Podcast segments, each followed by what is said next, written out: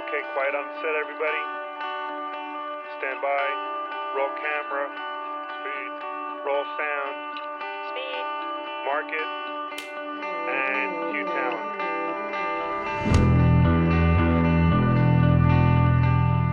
Hello and welcome to This Week in Production, the podcast. I'm your host, Art Aldridge, and joining me is another Art Aldridge, my father. Older, wiser, and much more handsome. Welcome to This Week in Production. Well, thank you, Arthur. I'm glad to be your guest. Now, this is Father's Day Sunday, and uh, we're having dinner and a little, you know, Father's Day get together. You might hear my wife in the background scraping dishes and breaking glass and things that, you know, are not explainable to the podcast audience, but in case you hear some strange sounds, that's what it is. But I thought it would be fun to go back and look at your sort of youth and um, young career and where you are now. And as they say, the apple doesn't fall far from the tree. So, being, you know, that I'm quite high on the genius level, I'm sure that, you know, Well, it has to come from someplace. it has to come from somewhere. And maybe I'll track down my parents sometime. anyway, at what point in your childhood did you realize that you had a creative side? I got my inspiration actually from listening to the radio. Radio was the big medium when I was growing up uh, in the late 30s and during the war. And I was fascinated by radio. And that was my career goal. I wanted to go into radio. Uh, Edward R. Murrow was uh, a role model uh, for me. His delivery, uh, the pauses, uh, the the style. I said, "Gee, I would love to do that." so when I got into junior high school, I started producing in-house radio programs, and in high school, and then at NYU, where I went to classes, I was uh, news director of the college radio station. And we won a great number of awards. Lucky Strike was our big sponsor at that time. And they were trying to promote campus smoking. Uh, and we would win awards. We had more equipment that we had won from Lucky Strike, I think, than many of the AM stations in New York City. We were constantly winning awards. And, wh- and what kind of radio were you doing at NYU? Well, college radio. We had interview shows. We had we had DJs. We had uh, uh, we had all kinds of stuff. And I was the I was the news director. I would do live interviews. In fact, I broadcast for NYU the inaugural opening of Lincoln Center, and we went down with a remote kit, and uh, it was all leased telephone lines at the time and we broadcast the opening of, of Lincoln Center. Uh, now, I don't know how many people actually listened to the radio station, but it doesn't matter because that's where we got our experience. now, you went for a career in journalism and uh, newspapers. So, what happened to the radio path that you were on? Well, when I got out of NYU, which was in the later 50s, I um, 1850s, uh, no 1950. 1950. I was in the class of 59, but I didn't finish college at NYU. I had three years there. And then I uh, went to work in the off Broadway theater. And I did lighting and sound, and I was a tech director and a stage. So, manager. why did why didn't you finish your last year? Uh, ran out of money. So you decided to just go and start working, I would start working, and I'd catch up with college later. and and the first available job was off Broadway It lighting was- tech. They needed tech people. Lighting and sound were much more complicated in the 50s than they they are now. This was uh, pre-digital. It was the analog age. And to do lighting, you had to be able to calculate resistance and load up your uh, dimmers properly. It was a uh, it was a science as well as an art, and techni- technical people always worked. Actors uh, were always hungry and starving. Tech people worked and got paid. and I was very I was very happy with that. And then I got into um, NYU's television workshop in the early '60s, and I did work with experimental TV at that time. And I was waiting for a job. I had been promised a job at ABC TV as a production assistant. And I knew a producer that I had worked with off Broadway. And he said, We'll call you. Well, you've heard that one before. But don't call us, we'll call you. So um, I waited and I waited. And I finally figured, look, I got nothing to lose. Three months have gone by. I called him, and the message I got was, oh, he no longer works here. So there was my golden entree to television. Uh, and I needed a job. so um, this uh, weekly newspaper up in Westchester uh, was looking for production people, and it was it was a want ad newspaper. Actually, there was no writing involved. It was a want ad newspaper, and I uh, I took want ads, and then I learned to do offset lithography, and, I, and within two years I was general manager, uh, and I did we did all the in-house printing. Uh, but I wanted to write. I wanted to get into local journalism, so I left that job, and I took a job with a newspaper called the Eastchester Record, and that's where I met my uh, my wife, and we've been married uh, 52 years. But I met her at that at at that Custom Art newspaper, and then when I was working for the Eastchester Record, and I I had a week uh, to put out a newspaper, which I had never done, by the way.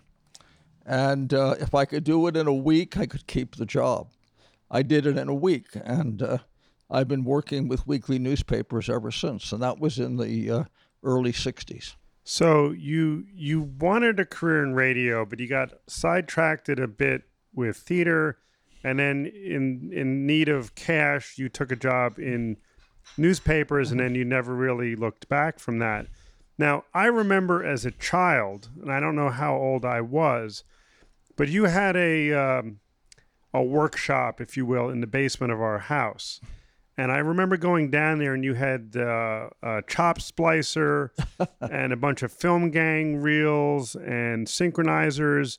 What was that all about? As part of uh, this job as the uh, as the editor of this Eastchester record, Eastchester was uh, celebrating its tricentennial, and they wanted somebody to produce a documentary film.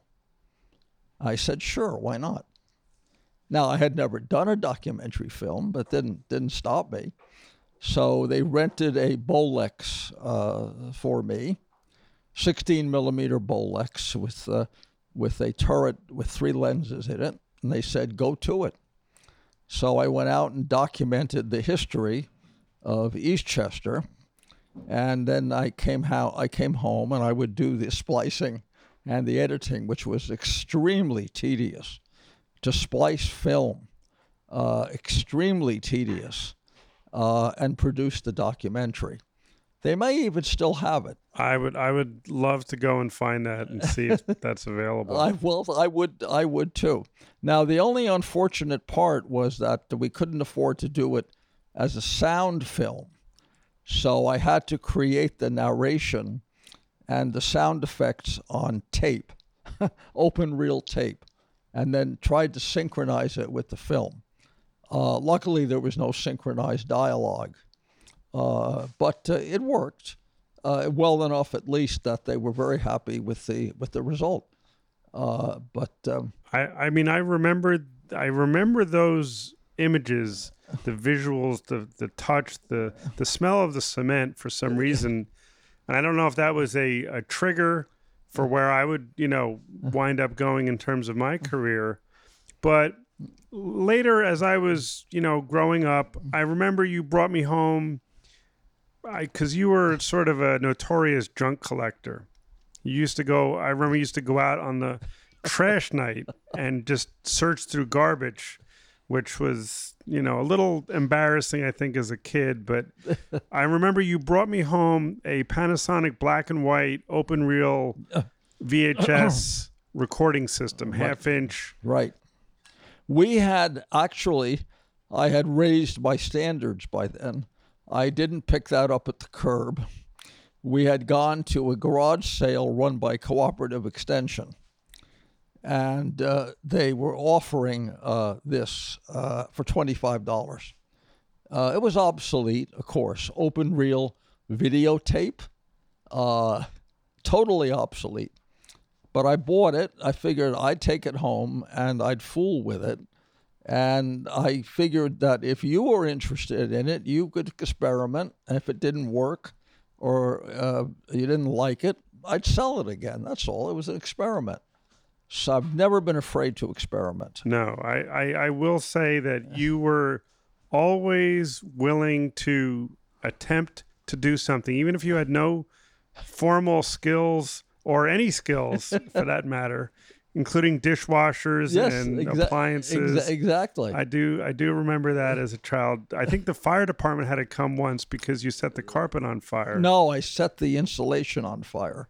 I was installing a washing machine and soldering plumbing, Right. and uh, the insulation went up. Uh, But they, uh, I put it out before they even came. right. I disconnected one of the water hoses from the washing machine and sprayed it, so it got disconnected. Now, when I got to high school, I I remember it was like one of my first days. They were literally just getting boxes off a truck for a TV studio that they were going to build. And I remember my English teacher was in charge of that studio. His name was Doug Austin. And he uh, I was walking by and I asked a question like, "Oh, wh- what is all this stuff?" And he said, "Oh, we're building a TV studio. Why don't you uh, help us?" And I think that, for some reason, caught my interest. And shortly after that, you gave me an opportunity to help you produce a video for a, a, a paying video for one of your newspaper advertisers. We right uh, because look, at TV uh, was was a was a for for the local level. TV was an open field at that time. Everybody wanted to get into TV. Cable had just had just set up. It was primitive, the cable operation. It was more like community antenna uh, rather than a sophisticated cable. But everybody was hungry for TV, and it was a wide open field, like mo- many new fields are, like the internet was at one time. So if it doesn't matter when when when you go to produce something, nobody says, "Gee, have you ever done this before?" All they want, they want the finished product. We did the same thing for Camp Venture, if you remember. Well, that's that's what I'm referring to. Yeah. So that job mm-hmm. was for this not for profit, and mm-hmm. it was like a fundraising Yeah, type video. But the way that your your diabolical brain worked was you said, okay, we need a third of the money up front, and we took that money and we bought cameras. And then we just started shooting a bunch of things and and you know it was very basic. It was it was Panasonic industrial VHS it was cassette based at that point but it was separate recorders and cameras and they weren't really great in low light. And I mean, I just remember we went around and shot a bunch of things. Sometimes we had to go back and shoot again mm-hmm. because for some reason it didn't come out mm-hmm. or we didn't get the audio right. And then once we had a bunch of footage, you said, well, we need some more money, the second installment. and then we went and bought some editing equipment. right. Right. Time-based corrector, A A and B roll. Well, way way before we even got to that, because that was when I was really getting into the technology mm-hmm. of the video, and I was really understanding, you know, what was possible. And at first, we just all we could afford was a cuts only VHS Right. system, Insert editing. I and so no that. dissolves, no Yeah. special effects. But there was a company, and I'm trying to remember the name now. I I can't think of it uh, at the moment, but they there was a company, SciTech right. was the company, and they were making a unit that could time based correct two sources in one box. So instead of needing a time based corrector for each device. This device was one unit that could synchronize two devices. All right, I remember. And that. we bought that with a little Ambico switcher that did very rudimentary fades right and dissolves and cuts. and, a, and an Ambico title maker. Also. yes, which was a camera, a black Yeah, and white yes. camera, and you would put, you know, reverse type under it, and you would key it. Right, very primitive. Very primitive, and that was, and so we edited it, and we completed the job. And I think it was probably I I have a copy of it somewhere, and it's pretty bad in terms of technology. But what was really good was the storytelling right, and that really came from your ability to write and i think that was why the whole thing didn't blow up Well, they were very happy with it. In fact, they're still using it. And uh, one of the, I managed to get uh, permission to go into Rockland State Hospital, which had been closed, because my memories of Rockland State Hospital was one of a horror show with bunks lined up in rows, and your belongings, if you were a patient, would go in a basket and they would hoist it up to the ceiling and lock it and it still had the names. Right And- we, we should we should say that that this particular organization was doing ser- you know services for mentally Right, challenged Right. people and the the state of mental care in the 60s and the 50s and even part of the 70s was probably pretty horrible and so you were able to get us into this closed facility that had some Right. really horrifying visuals. Right. Well, I I remember that uh, that production very very well, uh, because despite the fact that the equipment was crude, uh, but it was what people were using. Industrial video. It's what they were using. Despite the fact that it was crude, the story was coherent, and we used images to tell the story, and uh, that's why I was so pleased with it. And uh, Venture is still using it, by the way. Well, I think that really sort of showed me that wow, I could I could actually do this and maybe make a living at it. And really from that point forward, I, I really never had a doubt in my mind about what I wanted to do as a career. I mean, did you as a parent, I mean, were you thinking at all about like this could be a career for my child?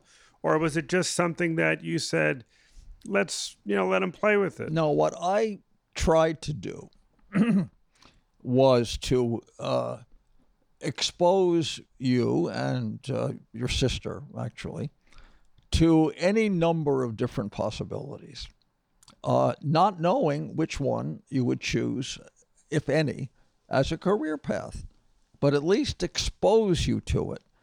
Because I knew people in college who couldn't decide what they wanted to do uh, they were in the wrong major. They wasted time. They wasted credits. They got out. They didn't like the, their, their the path they had chosen. They had to go study something else. So I tried to encourage this exploration early because that's how I grew up. I grew up exploring, and uh, I I never looked back. I th- I I was very happy with uh, the life that I have made. I've done uh, newspapers, I've done radio, I've done TV, uh, I've taught. I've had a very rewarding life because I'm not afraid to step up and say, yes, I'll do that. And then I'll figure out how to do it. I mean, I remember going, you used to take me to your office on Saturdays. And I remember going, and there were some parts that were like great. Like, I, for some reason, I enjoyed lunch. uh, you had a very good Italian deli near you, your office. And I do remember, like, oh, I couldn't wait for lunch. But then there was also, you know, like the weird, like I remember being in the dark room and you would be processing, you know, photographs and the smell of the chemicals and the gray lab timer with the glow in the dark, you know, uh, numbers. And I remember crushing my my finger on a can of Varn press wash and the smell of ink. Like Yeah. I, those are things that I will never forget. And I remember just also the strange cast of characters that worked for you. and I think maybe that had something to do with me not wanting to go into print and, and journalism, or maybe not, I don't know. But I do remember that, and I think that was a very good part of you know my childhood was Mm-hmm. seeing those things and those experiences, and like you say, learning. Oh, that interests me, or that wow, that's terrible. Like, why would I want to smell these chemicals all. Well, day? that's that, that, that that's a good choice. I remember you're saying uh, to, to me, uh, well, you know, I don't want to go into publishing because a I get my hands dirty, and b there's no money in it. And you're absolutely correct. And there's still no money in it, and I'm still publishing a newspaper. Uh, I like the smell of the ink. I don't smell it anymore because we don't have the presses in the building anymore. We print uh, a hundred miles away send the files digitally and get it get it back the next day. I miss that. I miss this the there is something there is some romance about the sound of the presses and the smell of it i will definitely remember that for as long as i live i also remember that you you were not afraid of technology might not have been cutting edge technology but i remember we always had things at home like computers like i, I think we had you know one of the first laser printers mm-hmm. i mean it was a huge hp yeah yeah device. But I remember, like, you know, you brought it home for some reason and we're trying to figure out how to use it for your newspapers or something. But, you know, you always had equipment and things that were, you know, I guess at the time cutting edge. So I don't really know where they were, but there was never um, something that if you, you know, wanted to experiment with it, you, you would. I would. I did, and I still do. Um, I can remember when programming my VCR was an adventure, uh, but uh, I think we've moved uh, we've moved on for there from there. Now I'm I'm 82 and going on 83, and I uh, still like my Mac computers. I like to uh, repair them. I'm not afraid to try new applications and get get into the um, the operating systems as far as I can and fix them and become self sufficient with the technology. I'm not afraid of technology. Yeah, I would I would say that that was something still to this day that you like to tinker with. Probably now probably gets you into more trouble than it than good, but um, I I guess it does keep you going to some degree. When was the last time I called you for Mac help? yes, I, I do my own. yes. Well, you know the the thing about Macs, um, you had a friend Lenny, Lenny. Shapiro. who who is no longer with us, but he he was very into the computer scene, and I remember you actually uh, introduced me to him, and I got into the computer bulletin boards and a little bit of hacking, and but he had set you up somehow with a system of Macintosh emulation on Amiga hardware Right, called the Emplant. right, And I remember you were actually trying to run your newspapers right. in a day when Macintoshes were ten thousand dollars. Yep. You could put together an Amiga for about two thousand dollars and run the same software. Well, 2000 was a lot because I would run all over the countryside picking up used Amigas wherever I could. I remember going down to Philadelphia once because some guy was selling an Amiga, you know, for a couple hundred dollars. But we set up we set up the whole newspaper using this second, third hand equipment. And we were publishing three newspapers with these and um, we were able to get away from traditional typesetting methods and venture into desktop publishing for low investment, low buck, and it worked just as well as the expensive stuff. Yeah, and I, I learned about the toaster, the Amiga, and the video toaster from those experiences. And the video toaster was actually something that I was able to turn into, you know, a business That's right. venture because we were using the video toaster to do 3D ama- animation, and we were we had you know computers in New York City. We were doing uh, frame by frame animation out to one inch tape, and you know that all stemmed from you know being introduced to the computer system uh, from your work and and uh, from Lenny. So yeah, that was that was all you know very. I mean, as a childhood, I mean, you did a pretty good job. I didn't oh. know it at the time. I think at the time, I might have been a little angry. I know I, re- I was angry because we had the same name. Mm-hmm. And there would always be confusion if the phone rang and they would ask for art. And it, I didn't know if it was for me or for you. And that was always a little confusing. And then mail was the same way. But as I got older, I realized that that was, you know, not really uh, something that I should be angry about. Now, you know, No, you could be angry about something else if you like. It's okay. yes, yes. But but like I said, as I got older and now I have kids of my own, I I try to adopt some of the same parenting techniques, trying to expose my kids to different things. Not you didn't have a very heavy hand, so to speak. I mean, on occasion, I do remember raising your anger level a few degrees, but it wasn't too often. And uh, that was probably because you didn't know about most of the stuff that I got into trouble with. But um, I think in the end, it turned out pretty well. I think it turned out great. So, as we wrap this up, I, I want to say cheers to you as a father. Thank you.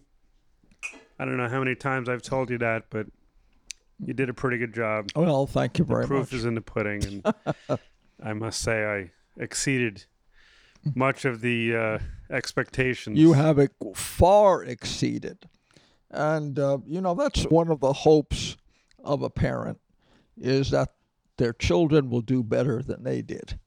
And you certainly have. You've taken uh, your own ability, you've taken your background, and you've moved ahead. You've moved into your own realm. And you've been independent for most of your life. And that is freedom is so precious because most people spend their lives basically in some sort of a job that they either loathe or despise or do because they have to uh, at the mercy of fate and they become very dissatisfied. Uh, Thoreau once said that uh, most men live lives of quiet desperation. Well, I was determined that I wouldn't do that. And you didn't do it either. I did definitely learn that lesson from you, and and um, that was a good lesson to learn. And I've I've tried to, you know, embrace that, and and and also to encourage others to look for that same sort of you know freedom and, and happiness because you don't always get all the the other benefits of you know maybe a regular job but what you gain is sanity Absolutely. And you're your own person. And you go home at night and you're satisfied with what you do. Yeah. And you've done something worthwhile and creative, and you've made a lasting contribution uh, to make to improve the world that, that you live in. And that's what I like to do, and that's what you've done. I think it's great. One one last question. So, if you had pursued that radio career, what was the dream job in radio that you had hoped for? I wanted to produce documentaries. In fact, I did uh, in New Rochelle for a radio station named WVOX. Uh, there was a hospital strike at Lawrence Hospital in Bronxville. Uh, local 1199 uh, of the Hospital Workers Union went out on strike, and it was real. It was a real um, clash because the workers who were miserably underpaid were mostly African American and Hispanic, and the hospital was white Anglo Saxon Protestant establishment. And the workers not only felt they were being underpaid, but undervalued for the work that they, they did. So um, I spoke to the, uh, the president of the radio station. I said, Look, this is a story and um, I want to do a documentary. I want to get both sides. And I did. Now, I had never produced a documentary. I had never, I had very seldom even edited tape, quarter inch recording tape.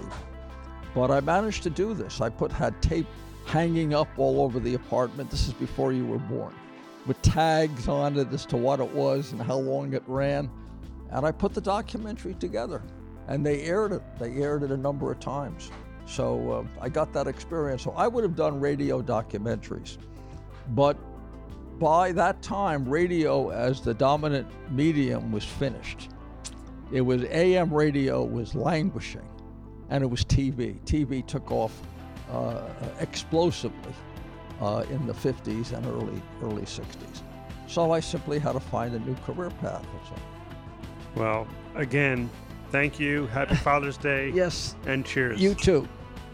Do you have something to say? Drop me an email at thisweekinproduction at gmail.com. Or even better, call our new TWIP voicemail box and leave us a message. 601 564 TWIP. That's 601 564 8947. Also, a reminder that This Week in Production is available on all major podcast platforms, including Spotify, iTunes, and Google Play. So please subscribe to get every episode. Lastly, if you like what you hear, would you mind giving me a rating or a review? I'd appreciate that. Okay, that's a wrap on This Week in Production. Thanks for listening.